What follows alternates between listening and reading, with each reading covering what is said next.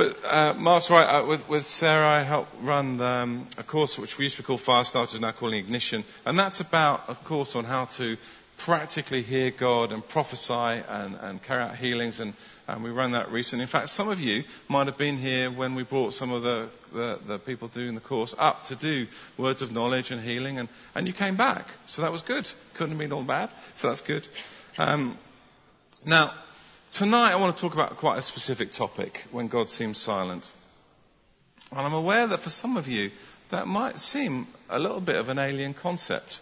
Um, you know, it may just be something you, God's always speaking to me. I've never really noticed God not being part of my life. So before you check out and do your Amazon shopping or Angry Birds on your iPhone pretending to read the scriptures, because I know how it's done, um, I wanted to. I feel everyone should get some some takeaway message, something useful for their day-to-day life. So before you you know start delving into Amazon, I wanted to pass on these important words of wisdom uh, that I picked up and share with you. These precious words of advice have all come from US military combat magazines. Uh, when, when the pin is pulled, Mr. Grenade is not our friend. That's from the US Marine Corps magazine. It is generally inadvisable to eject directly over the area you've just bombed. US Air Force manual. I particularly like this one. A slipping gear could let your M203 grenade launcher fire when you least expect it. That would make you quite unpopular with what's left of your unit. Army's magazine of preventative medicine and uh, preventive maintenance, and that is a gripper, I can tell you. This one I think is particularly helpful.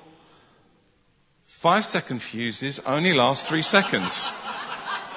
You may want to know that when you're in combat. And from, the, uh, from another priceless bit of wisdom from Infantry Journal, don't draw fire. It irritates the people around you. now, wonderful and useful as this kind of advice is, and, and let's face it, worldly advice can be really helpful. The truth is we have an infinitely better option available to us. You know, we have a loving Father who walks with us. He's personified by you know, that amazing foot, footprints poem. He's with us throughout our lives. And God promises wonderful things for us. Jeremiah 29 says, For I know the plans I have for you, declares the Lord. Plans to prosper you and not to harm you. Plans to give you hope and a future. A God who promises to guide us. I will instruct you and teach you in the way you should go. I will counsel you and watch over you. A God, a Father God, who promises never to leave us nor forsake us. And this is probably one of my most favorite verses in the Bible, and I've picked the Amplified because I think it really just picks it up really well. For he has said, Hebrews 13:5, for he has said, I will not in any way fail you nor give you up, nor leave you without support. I will not, I will not, I will not in any degree leave you helpless, nor forsake you, nor let you down, relax my hold on you, assuredly not. Do you get the message? Now, with all those promises, we should be swimming in a sea of bountiful presence of God and awareness of His love and His will and His kingdom and sometimes we do. God feels close. We sense His presence and His love. You feel like every whisper of God is like an audible shout to your soul. But sometimes there are days, aren't there, when it's not quite so good. You trip over the cat, you shout at the kids, you get told off at work, and you're not even sure if God exists. And let's face it, the truth is day to day variability is normal. That is part of life. But if we're completely honest, and, and my aim tonight is to be completely honest, um, there can be variability between people as to how much we hear God, how much we experience God. So I want to introduce you to my totally unsanctioned, unofficial, never ever seen in a theology textbook sliding scale of hearing God. At the one end, we have the portal people. Now, the portal people belong on this end of the scale. Portal people are the people who see portals, who see angels, who are just in this constant dialogue of what God wants to say and do. And actually, probably the true portal people will be levitating sort of off the stage somewhere. But, you know, that is, you know, that is your hardcore experience of God, portal people. Now, as we move down in the reality scale, moving towards the sort of center of the pulpit area, we have most of us. Where most of us basically have days when we're really with God and days when we're not quite so with God, days when we hear God amazingly and days when actually it all seems a bit quiet.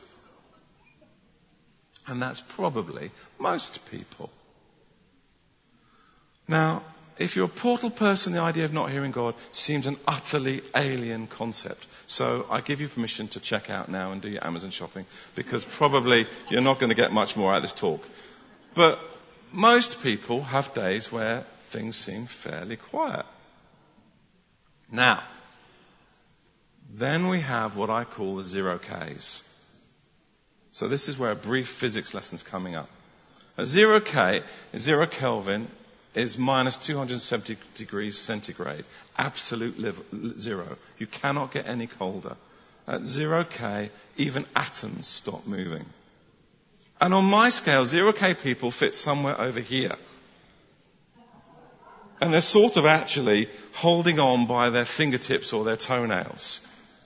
These are the people who basically don't hear God at all. That actually they struggle. They would come to church uh, and they will have their quiet times and they will try and listen to God. But the reality is, if you ask them directly, they'd say, "Do you know? I just, I just don't get it. I don't get it. I, I, I can see these people are getting God, but I just don't get it." And that's not an occasional thing for some people. That's a day in, day out thing. That's their normal. And I'm not talking about um, non-Christians who have no right uh, specifically to hear from God. These are born again believers trying to walk a saintly life. Now, the truth is the numbers at this end of the scale, on the, on the zero K in the scale, are small. And actually, in truth, they're often male. It's in my counseling sessions when I talk to people, I'm nearly always talking to a bloke who says that kind of thing. And nearly always, whenever you're talking about the portal people, they're nearly always women. I don't know why that is, but maybe they're just more sensitive, more obedient. I don't know. But the portal women, the portal people tend to be women. So, I want to take a moment to share a bit about my life. This is where I became a Christian. Uh, it is uh, Christchurch North Finchley. It is, well, it was when I was there, it may well still be the same, a traditional evangelical Anglican church. Uh, wonderful people that led me to Jesus, so I will be forever grateful to them for what they have done to my life. But they were what was called a cessationist church, which means they don't believe that God moves uh, through miracles or signs and wonders now. They believe basically that you have the Word, you have the Bible, and that's it. So I grew up as a Christian, loving God, uh, but experiencing Him through His Word, His Bible alone. And then I moved up to Manchester in 1985 to study medicine at uh, Manchester University. And there I met uh, and later married my wife Sarah. And this is us graduating in 1990. And yes, I did look that young. Now Sarah was the closest thing to a portal person I'd ever met. Although at that stage I hadn't quite refined my terminology, so I wouldn't have called her that. But I just thought, God, this is amazing. This is just incredible. The, amount, the, the way she experiences you, God, is just amazing. And I wanted to hear that way. I wanted to experience that. Now, while we were going out, I was got very involved in Manchester University Christian Union, um, and I was asked to be the president of it. And, and, at that stage, it was the third largest Christian union in the country. So it was quite a busy role, and I was trying to learn medicine as well. And I was somewhat distracted by this girl I fancied. Um, so I didn't really get round to dealing with this issue of wanting to hear God more until my my third year when I finished my role as president. And I almost can remember the day was, I think it was pretty much the day after I, you know, so you hand over the presidency and all the rest of it. And I just, I got on my knees and I said to God, I want to hear you. I want to hear you the way Sarah hears you. I want, I want to know you. I want to hear you more. And that was it. It was like a switch got turned off. It was a bit like I'd just fallen into a black hole. I couldn't hear God at all. I couldn't experience Him at all. And we're not talking days or weeks. We're talking about a decade. 1984 was when I prayed that prayer, and I stayed that way till 1994. Now, during that time, I carried on doing the things you're supposed to do. I carried on going to church. I still had communion. I still had quiet times, but they were really quiet. In fact, Sarah used to dread me saying I'm going to have a quiet time because cause I come down in such a foul mood. Um, and one time, I have to admit that I was so frustrated with God that I actually had a small NIV Bible, one of those little brown ones. I actually threw it at the wall and it fell apart. Um, so I kept that for quite a long time. But you need to understand, I'd done nothing different. There was no new sin in my life. I was just trying to go where God where I felt God was leading me. So why did God take me to such a deep place? Now I think there were some basic issues I had with God, some basic things in me that I needed dealing with um, along the journey that I took. But I think partly sometimes God does something just so that you can be an example to someone else. So I can go from someone who said, for 10 years, and my wife will, will testify, that for 10 years I did not experience God at all. So now I lead a course on hearing God and prophesying and healing. And I teach it to others. So if, there, if I can do it, there is hope for anyone in this room or listening to this podcast. So what I want to do tonight is just share some of the lessons I found helpful along the way. So now seems a good time to read our main Bible passage for the tonight. Talk about a bad day. The disciples were having a rotten one. Let's turn to Luke 8. It's a well-known passage, um, but I'm just going to read it out to you. One day, Jesus said to his disciples, let's go over to the other side of the lake. So they got into a boat and set out. As they sailed, he fell asleep. A squall came down onto the lake so that the boat was nearly swamped and they were in great danger. The disciples went and woke him saying, Master, Master, we're going to drown. He got up and rebuked the wind and the raging waters. The storm subsided and all was calm. Where is your faith? He asked his disciples. And in fear and amazement, they asked one another, Who is this? He commands even the winds and the water, and they obey him. So let's picture the scene, shall we? So here they are in the middle of the storm, and the disciples are clearly in trouble. And what's Jesus doing? He's having a kip. He's gone quiet. These guys honestly thought they were going to die. So you can imagine that while this stuff is going on, they're looking at Jesus saying, any minute now, he's going to do something. I've seen him doing amazing things. Anything now, he's going to say something or do something. But no. No, he's, no, he's still not doing anything. He's still asleep. What's he doing? I don't know. I, know. I think he's still sleeping. He's not, he's, not, talking to me. So ultimately, say, let's go wake him. And the rest we know. Jesus wakes up, deals with the storm, and basically asks, what your, what's your problem? Where's your faith? So let me just take a moment see if we can unpack this a little bit. Let's look at verse 22 again. One day, Jesus says to his disciples, let's go over to the other side of the lake. So whose idea was it to cross the lake? Jesus's, yeah. Now, you've got to believe at the time of launch, there wasn't any sign of a suicidal storm on the horizon. Because I'm guessing that fishermen would be pretty good at saying, are you really sure? Because that looks a pretty bad one. I've seen storms and that doesn't look good. So I'm guessing that when they started, it was a nice evening. And everything seemed fine and routine. He said, let's go over there. And so they obeyed. But at their maximum point of need, and I don't think you can get much more needy than thinking you are literally about to die. He's saying nothing. He's doing nothing. He's gone quiet. So my first lesson for you is that when God seems quiet, it doesn't necessarily mean that you're doing anything wrong. So don't assume you are. And actually, the first thing, if you ever go for counseling or help whatever, the first thought the person praying for is going to think, oh, what have you been up to? Because God must have gone quiet because you've been doing something. What sin would you like to confess? But, and, and there is some truth in the idea that if God has gone quiet, there are some basic things it's worth doing. It's worth doing a little mental or moral inventory and saying, is there something I've got into now that is not good? You know, or ask your friends, you know, is there something that you've spotted that you think is not brilliant in my life? But the truth is, for me, the issues, some of the issues I struggled with back then, I still struggle with now. There was no new sin that had crept in.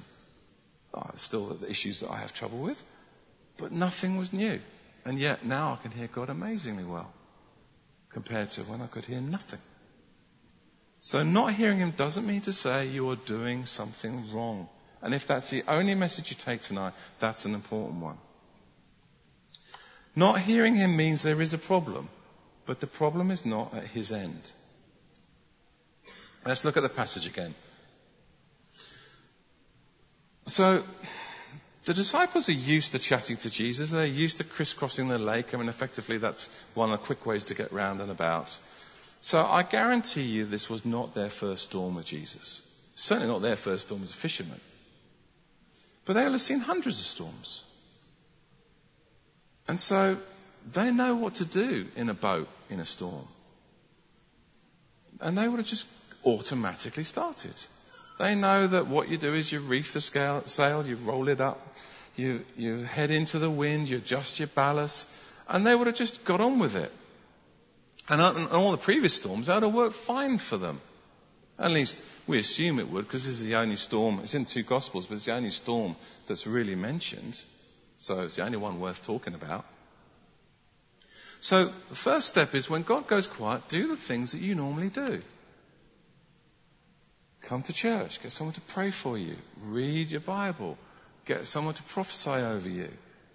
You know, have a quiet time if you haven't had one for ages. Have a sozo. These things can help you get back into a natural rhythm with God. Do the things that normally work. But as I relate to you, I tried all that. I was doing all that and it wasn't working. Just like the disciples were doing the things they knew to do that had previously always worked. And it wasn't working. I needed to reevaluate. See, the thing is, when you're busy concentrating on something, like they were busy trying to sort out the boat, and I was busy trying to get God to speak to me. I was busy trying to hear Him. Sometimes when you're so concentrated on one thing that you miss the subtler things that God is trying to say to you. Let me show you something about concentration. Now, now I know that's not particularly good for a podcast, but um, hands up those of you who didn't see the shed change colour and the it's almost all of you. Is anyone going to say they noticed it? No one. Well, you're all very honest. I've heard it said that, um, that those sort of things uh, are shown on speed courses when you're done for speeding. Um, So if you, uh, I'm sure those of you who um, will have come across some of this before, but uh, it's not me personally. not me personally. That's what I say. I, have heard rumours. Um, so um, some of you can do it every three years. So some of you may have seen it quite a few times if they don't change their films. But the point of it is that when you're busy concentrating on one thing, you can actually completely miss something else going on in the background. And that's especially true if you're anxious, upset, or in fear. I speak to you medically that that is a truth. And I think partly that was true for me. I was so worked up in this process of trying to learn to hear God, I think I was just drowning him out. I couldn't hear him. So lesson two is that when you do what you normally do and it's not working, it's time to re- reevaluate. It's time to see what Jesus is doing. So I'm going to nick a popular phrase. What was Jesus doing? Because the truth is, this wasn't Jesus' first storm either, was it? Now, I haven't got any proof for this, but Jesus and the disciples lived cheek by jowl, and they lived life together. So I think it's highly likely that he helped out when he was on the boat. I think it's, you know, I think it's very likely because he was a carpenter. He was physically fit. He was used to manual work. I think if a storm happened, I think he'd be quite happy to yank on a rope in time of need. But this time, this one time, Jesus was doing something different. He was sleeping. He was faith filled and peaceful. Now, the Bible doesn't tell me when Jesus knew what the Father was going to do. Whether it was right from the beginning and he just knew it from the very beginning, or whether it was on waking when he was woken up. But the truth is, it clearly wasn't his usual practice to still a storm. If you look at verse 25, it says, In fear and amazement, they ask one another, Who is this? He commands even the winds and the water, and they obey him. The Bible doesn't say the disciples saw the storm and gave Jesus the nudge and said, Can you do your storm thing? Now, I think it would have made it into the book. I know John says at the end there were countless other miracles that I could have related. But I reckon that the whole point of this was this was, this was something new and different. They clearly hadn't seen Jesus do the water thing before. They were fearful and amazed. So they were so clearly busy doing their normal thing, their normal routine for a storm, that they just didn't notice was God was doing something different that time. It wasn't on their agenda, it wasn't on their grid.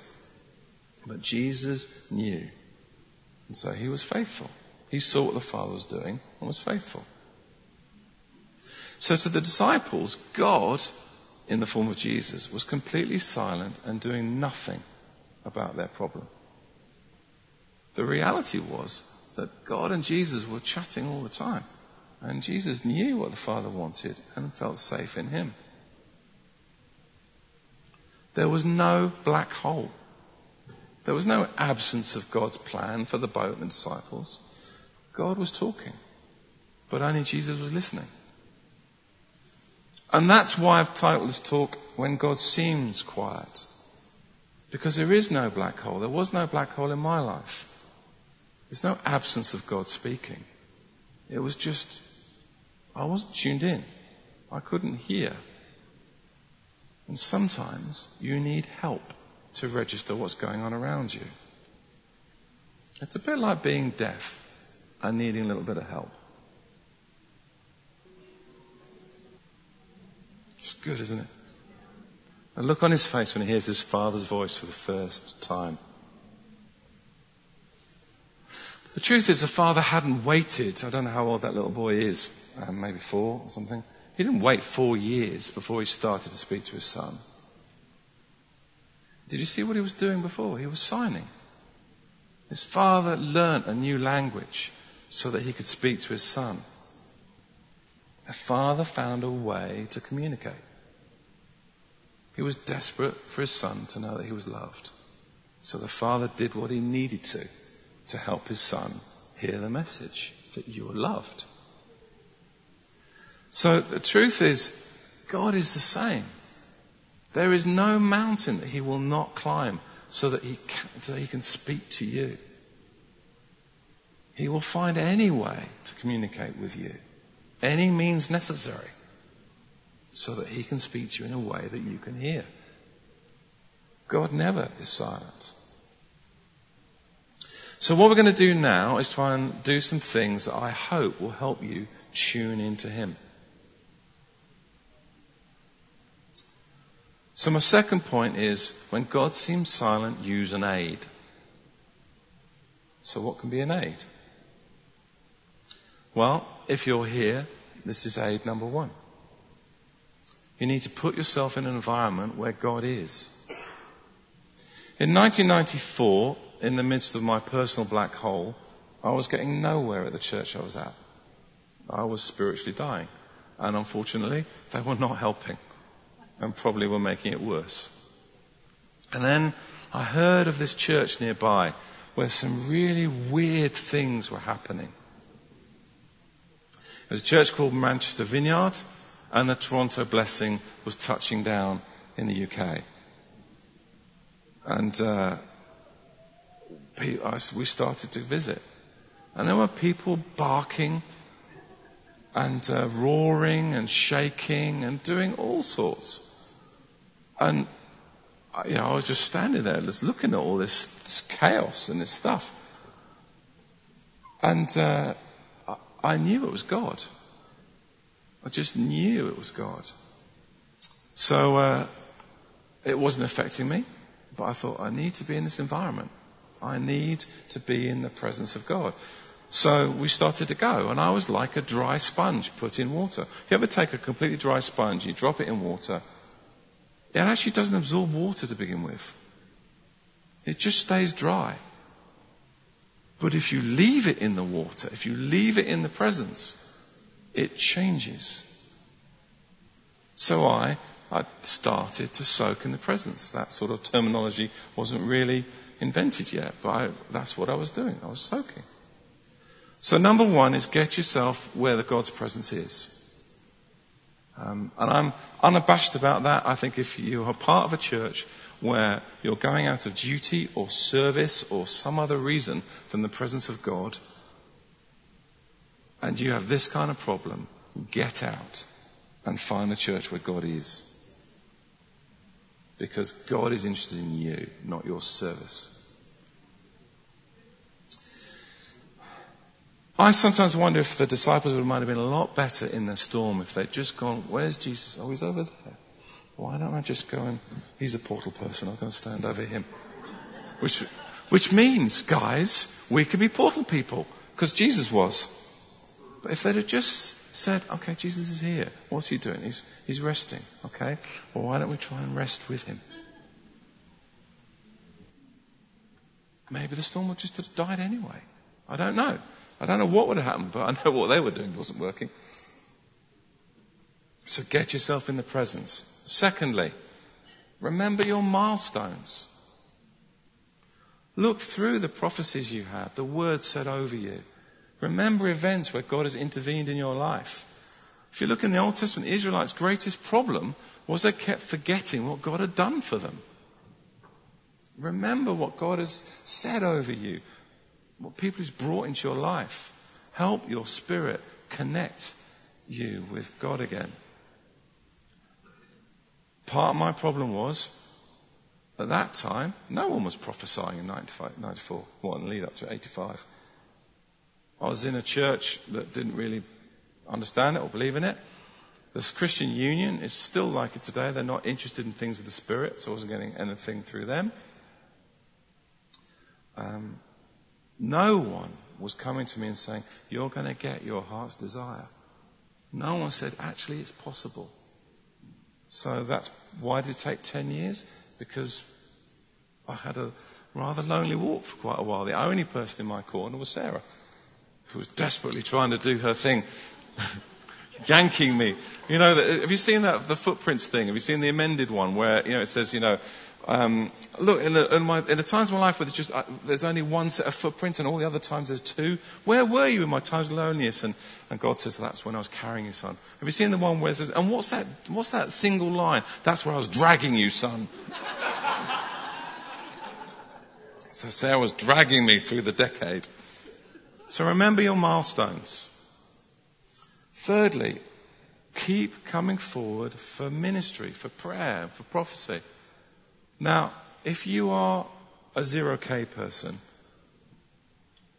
do you know what? It's hard to do that. I used to come to front quite regularly. And what used to happen was I would stand there and I'd assume the legal position for receiving ministry, which was eyes closed, hand open, or sometimes actually got to the point where actually I needed to open my eyes because what would happen is the person coming to pray for me would go out in the spirit. they'd get close or they'd lay a hand on and down they go. And I'd be there. You know, maybe if I just moved five, you know, maybe this is the zone. The portal there. I mean, once or twice it would have been funny, but it happened over and over and over. So I kept my eyes open because I couldn't tell when they were going to go down. So coming forward is not always easy. But I kept coming. And people kept pouring the water on. Fourthly, and I think this one's important, you need to learn how God is speaking to you. So we're going to do a little self-diagnostic. I'd like everyone in the room to close their eyes, if they wouldn't mind. We're not going to do anything nasty. Just close your eyes for the moment. I'd like you to think of a carrot, the vegetable. Take a moment with your eyes closed just to meditate on a carrot. Now, just while everyone's eyes are closed, is there anyone in this room who cannot, in one way, shape, or form, envisage a carrot?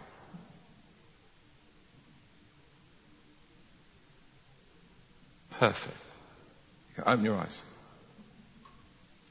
Now, there are lots of ways that people respond to that little activation. Most commonly, people see a carrot in their, in their imagination. See the colour and the shape. For some reason, my carrot is always one with the green sprouts on the end, which is funny because you never see carrots like that anymore, unless you get organic. Um, but mine is always a perfect, I think it's probably too much watching that bunny rabbit, what's it, Bugs Bunny from my youth. But I can see a, I can see a, a, a phys- in my imagination, I can see a carrot. But some people might actually see the word carrot. Some people might hear the word in their head. Some people might actually feel it. They might feel the carrot in their hands. In fact, we had someone in our last ignition group did that. That was she. She felt it. Some people might smell it or taste it. This is likely to be the principal way that God speaks to you. Because it's your, your go-to way. It's the thing that happened to you the most easy. The thing that, the way that God, the way that you could do something without any direction. So for me, I learned that God speaks to me through my imagination. I see things in my mind. I see pictures. And over the years, I've learned to trust that that's God. So one time I was praying for someone, and over their head I saw a load of balloons. And I had no idea what the balloons meant. So generally I'm a fairly pragmatic person, so when I don't get anything like that, I just say, I just see a load of coloured balloons over your head. I've, I don't, don't get anything about it, but I just see it. And the, and the lady I was praying over swelled up. And for her, balloons signified something really special between her and God. I can't actually remember what it was, but it was a very special message just for her. Now I could have just thought, well, that's just a brain fart, isn't it? What the hell's that about? I've got no intent. I don't know what, don't know what that balloon thing is about. I'm going to talk about something else. But I saw it in my imagination. It wasn't a vision. It wasn't something, you know, and, and, and, some people do see, you know, they see physically things over people's heads. So I have not, I've not yet escalated to that level. Someone once got given that in a meeting I was at. They got given d- diseases over people's heads. And they didn't like it, so they asked God to take it away, and He did. I was going, no! I could have had that. I could have done swaps. Anyway, I'm still in faith for that one. But another time I was praying for someone, and they had a scarf around their neck. And in my mind's eye, I'm trying to be really practical, in my mind's eye, I saw the kind of wooden yokes that slaves used to be um, transported by. I just sort of saw it. It didn't change. It just, in my imagination, I saw it. And obviously that equated with slavery. So I started to talk to this lady, and it turned out that um, in the church they were going to, they had been quite horribly wronged by someone in the church. And she had forgiven that person. But actually, in the week by week, day by day thing, she felt that she had, was being forced to be in a very vulnerable position with that person. So that she felt like a slave. She felt like she had no freedom. All brought on by a funny thing about a scarf. But that's how God speaks to me. He speaks to me in pictures. For you, it might speak in some other way. And you need to be open to things that God might do to you or for you that is unique to you. I put this up because um, I like analog watches. I have, a, I have an iWatch as well, so I am in the 21st century. But I do like analog watches. And when I was doing the, school supernatural ministry, during the period of time, in the first year, they talk about Father's heart, Father's love. During that period of time, I noticed that my watch was doing something funny. Normally, my watch, it was a Seiko watch, and normally had a very, you know, very regular tick motion. And I noticed that it was starting to, to change how it ticked. And actually, because I was a medic, I instantly recognized how it was ticking. Because, because it was a heartbeat. Heart, medics are taught to think about the heartbeat as lub dub pause, lub dub pause. And my watch was doing that. It was tick tick pause, tick tick pause. And it started to do it as soon as we started talking about the Father heart of God. Now, as it happened, a few weeks later, the, the, the, watch stopped ticking. It ran out of battery. Now, I could have thought, oh, well, there you go. It was just running out of power. It was just one of those things. Or, I could say, at the precise time we were talking about Father Hearts, God's Father Heart, my watch started to beat in a way that would be uniquely specific to a medic. That someone else would go, my watch is doing something funny. But I saw a heartbeat every time I looked at my watch. Now God will do that for you. He will do something that if He did it to me, I, I would possibly miss it altogether. But He'll do something for you that you will know is unique for you. Like the woman with the balloons. I still I can't remember what the balloons meant, but it meant something very special for her. So God will speak to you in whatever language He can find. So be open to it. See what God might do. Time for a fourth truth.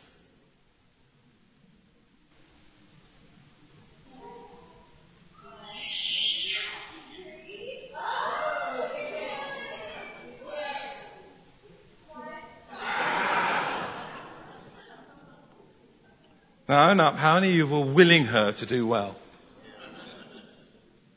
Now, what I didn't hear them say is, girl, you suck at walking.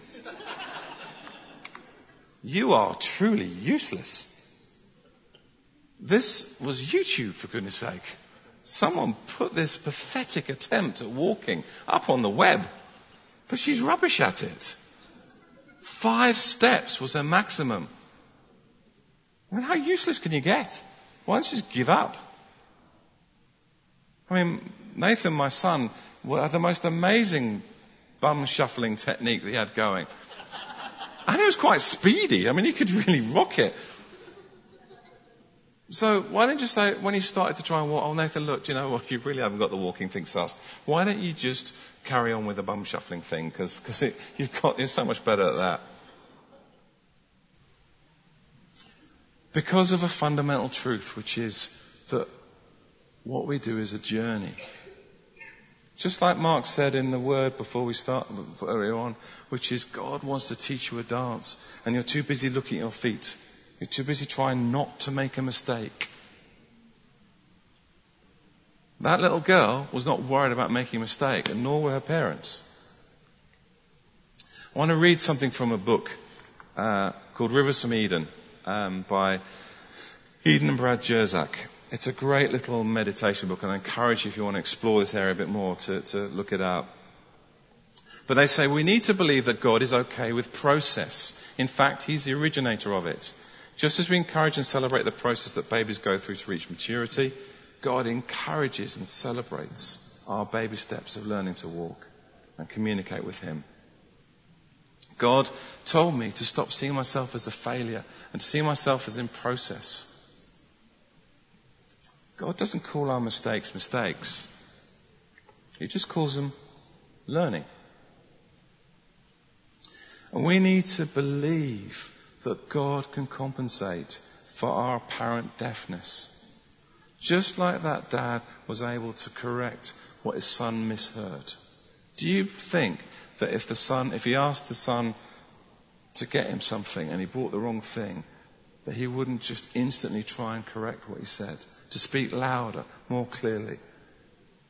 So just as you're trying to work on your journey to learn to hear God, trust that God is going to compensate for any mistakes you make along the way.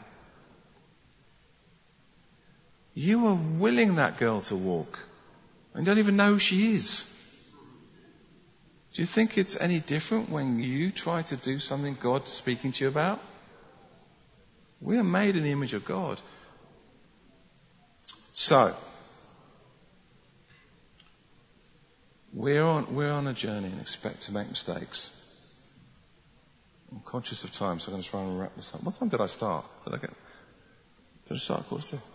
Mm-hmm. Give me the give me the, the, the nod. My final tip is this: don't be intimidated what other people seem to have. The way some people speak, I'm walking over to this end of the stage. You think they're in the third heaven. They're in this constant two-way flow with God and they're seeing things and, you know, and, and you just think, oh my word, I just don't get that kind of stuff.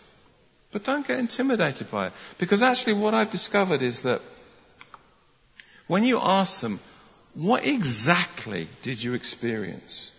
What exactly did God say to you? How did He say it? I discovered over the years that actually God was doing the same thing to me. I just didn't call it the same way they did. I didn't speak in flowery language, or I didn't speak with the certainty that they did. But actually, a lot of what they're experiencing, I was experiencing in some way, shape, or form. So, feel free to say to someone when they do something, uh, just let me ask you, what exactly happened? You know, take the Christianese out of it. You may think that your ability to hear God is a bit like the top car. Somewhat rubbishy, beaten up, and not likely to go very far. But the truth is, those two cars are the same. It just took a bit of practice and a bit of patience, a bit of loving care. So when God seems silent, it doesn't mean you're doing something wrong. When what you normally do isn't working, look and see what Jesus is doing. Use an aid.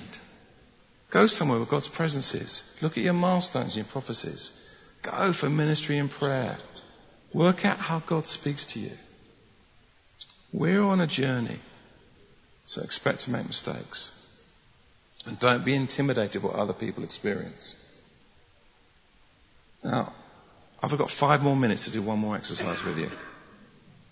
Okay. So this is from the book that I quoted from you. What I'd like you to do is do something that I did a little while ago. Uh, and then I'm going to share with you what I got to try and help you. So what I'd like you to do is take a few moments in quiet. Eyes open, eyes closed, don't care. But ask God this question in your mind. Show me something about you. Show me something about you. We're just going to take us a moment for God to speak to you.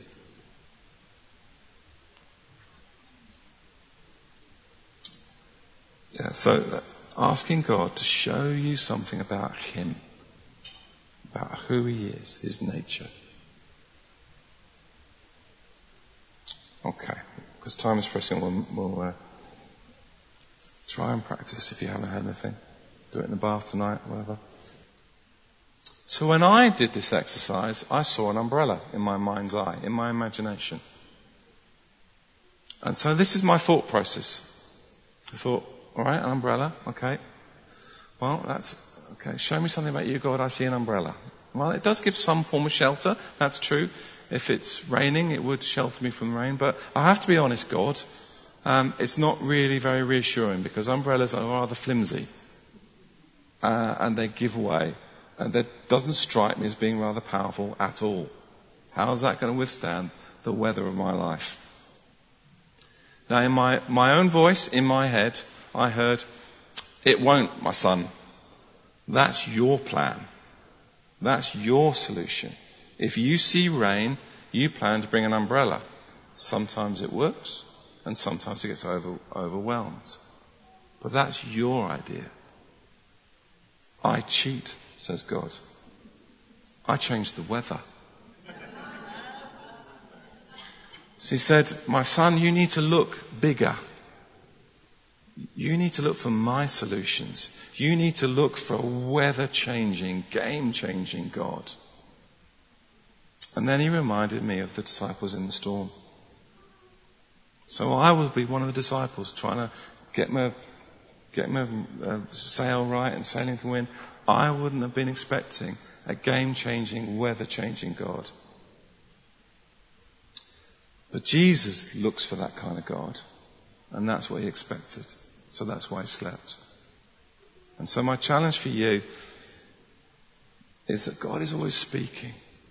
He's always got something to say. And use these kind of things to help you tune in and hear what he's going to say to you. So we're done. But what I would like to do um, is give you an opportunity. I wasn't going to do this, and then I felt God prompt me to do it. To give you an opportunity, if you want to make a declaration, if you feel like actually, do you know what? I do struggle in that area. Actually, I do struggle to hear God. And I want to make a declaration that I'm going to go on a journey. And I want someone to come and pray with me so that I can walk that journey with them. And uh, I think sometimes in those 10 years of me going forward, actually sometimes making those public declarations of saying, I'm still here, I'm still pressing in, made a difference. So if you don't want to do that, that's fine. But if, if you want to do that, I just want to invite you to come forward so that we can pray for you. It's not a sort of, um, you could, you could be a, an average person wants to be a portal person. You don't have to be a zero K person. So there's no judgment involved. They don't know why you're coming up. But I just wanted to give you an opportunity. If you want to just say, Father God, I want to go deeper. I want to go on that journey. I want to hear you more. Then come forward and we want to pray for you. Otherwise, if you are uh, fully set in yourself and you're happy with your journey, then I think Mark wanted to just share some of these prophecies with you. So um, you may want to come and respond to that uh, or any words of healing that he's got for you. Otherwise, have a fantastic evening.